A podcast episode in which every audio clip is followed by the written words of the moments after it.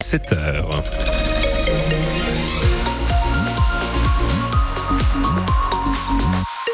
Avec un coup d'œil rapide sur vos conditions de circulation, il y a déjà des bouchons en direction de la métropole lilloise, la 25 entre Stenwerk et Capinghem, la nationale 41 entre Sante et Anglo, la 1 est déjà touchée entre Courrières et Attiche, et puis ailleurs, ça roule plutôt pas mal. 03 55 89 89.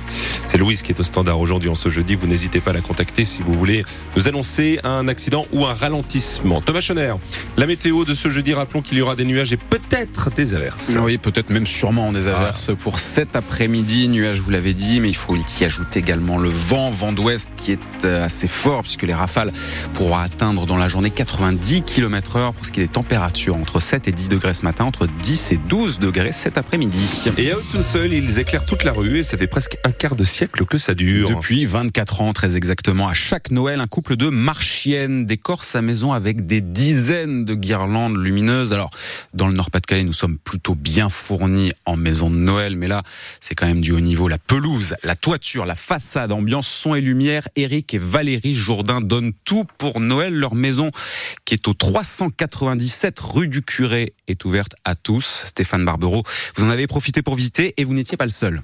À partir de 17h, cette impasse s'anime avec des allées et venues de voitures et de curieux comme Isabelle et ses deux enfants. On avait vu euh, sur Facebook, du coup on s'est dit on va faire un petit tour. Les garçons, vous en pensez quoi? C'est beau, oui, très beau.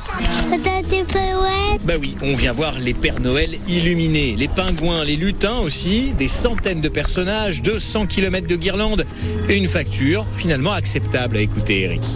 On est aux alentours de 100 euros à peu près de consommation en plus, euh, ça va, c'est raisonnable. Parce qu'il y a surtout des LED qui consomment moins et que la maison n'est illuminée que 3 heures par soir. Vous pouvez rentrer, il n'y a pas de souci.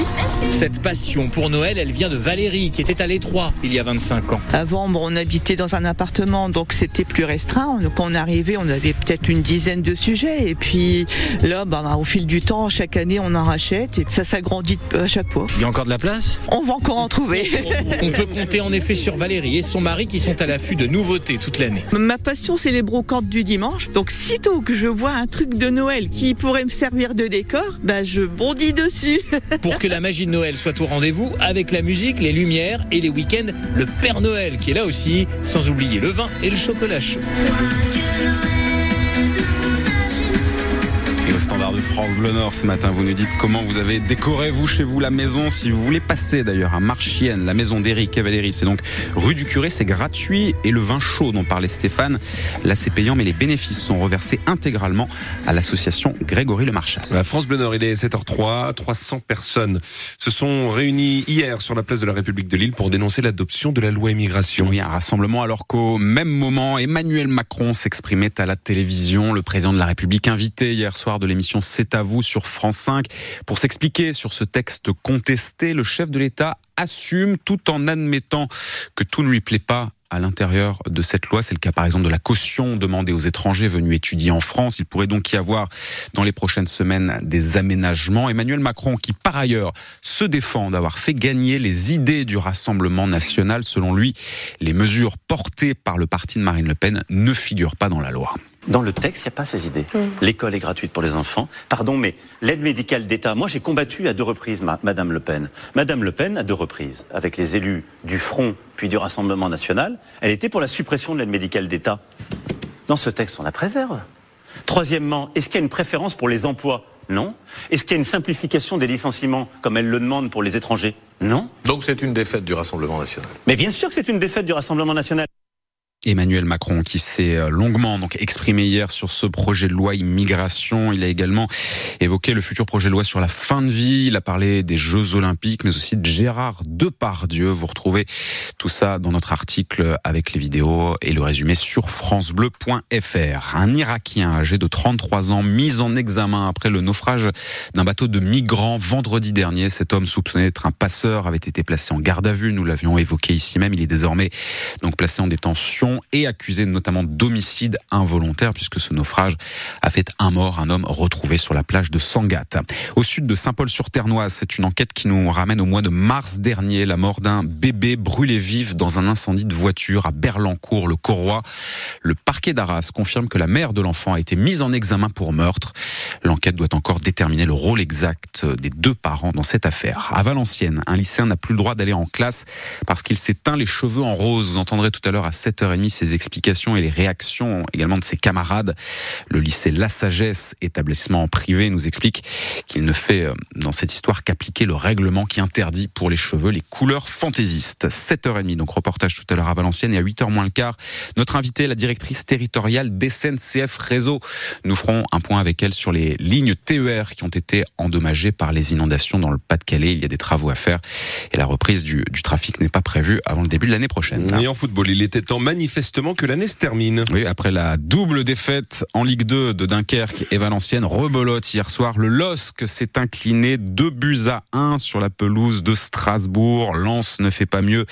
Défaite 2-0 face à l'OGC Nice. Si on fait un point classement alors que débute la trêve PSG, OGC Nice, AS Monaco, c'est le podium de Ligue 1. Lille repasse cinquième, trois points derrière Brest. Le Racing Club de Lens est septième, dernière Marseille. Donc voilà, dernière journée de Ligue 1 avant les vacances à oublier. Le championnat reprend le 12 janvier. Double défaite en foot. Heureusement qu'il y a les autres sports. En basket, Villeneuve d'Ascq a remporté hier après-midi son match d'Euroleague féminine face au club turc de Mersin. En Star League de handball, Dunkerque s'impose 34 à 27 face à Ivry.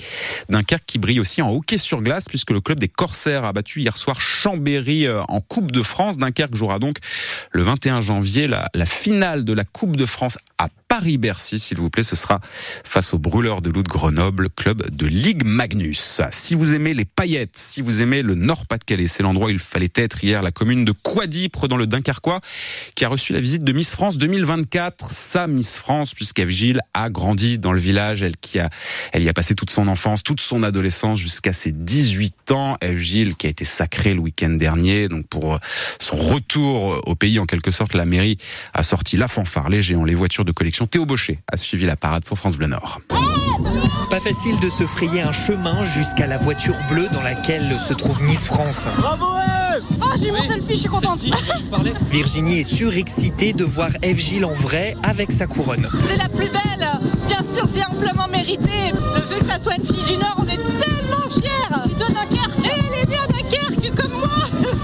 Une foule comme Quadipre n'en a jamais vu, mais ça ne surprend presque pas David. Bah, si les gens sont là, forcément, c'est pas que pour un physique à un moment donné. Enfin voilà, on n'élit pas une miss pour un physique. Enfin c'est voilà, c'est pour nous représenter. Elle représente les couleurs de la France. Eve reçoit des mots, des fleurs, des embrassades, surtout des petites qu'elle a eues en cours de danse, comme Justine. Ça fait bizarre parce que je l'ai vue un an euh, bah, sans maquillage et tout ça, et là de la voir, elle est encore plus belle que d'habitude. Et bah, du coup là, on en a la preuve qu'il faut toujours croire en nos rêves et il faut jamais baisser les bras. Ce bain de foule a beaucoup touché la nordiste. C'est beaucoup d'émotions parce que c'est les gens que je côtoie euh, normalement euh, tous les jours. Donc euh, c'est énormément d'émotions et ça me fait peut-être un petit peu réaliser que je suis vraiment devenue Miss France. Et jusqu'ici, elle n'avait pas versé une larme devant les caméras. Là, elle n'a pas pu s'empêcher d'en écraser quelques-unes portées par cette ferveur impressionnante. Eve Gilles, Miss Nord-Pas-de-Calais et depuis peu Miss France 2024 de retour chez elle. Si vous avez manqué les vidéos sur les différents réseaux sociaux de France Bleu Nord, là aussi on vous a fait un article où on vous les a tous mis à l'intérieur pour pouvoir les revoir.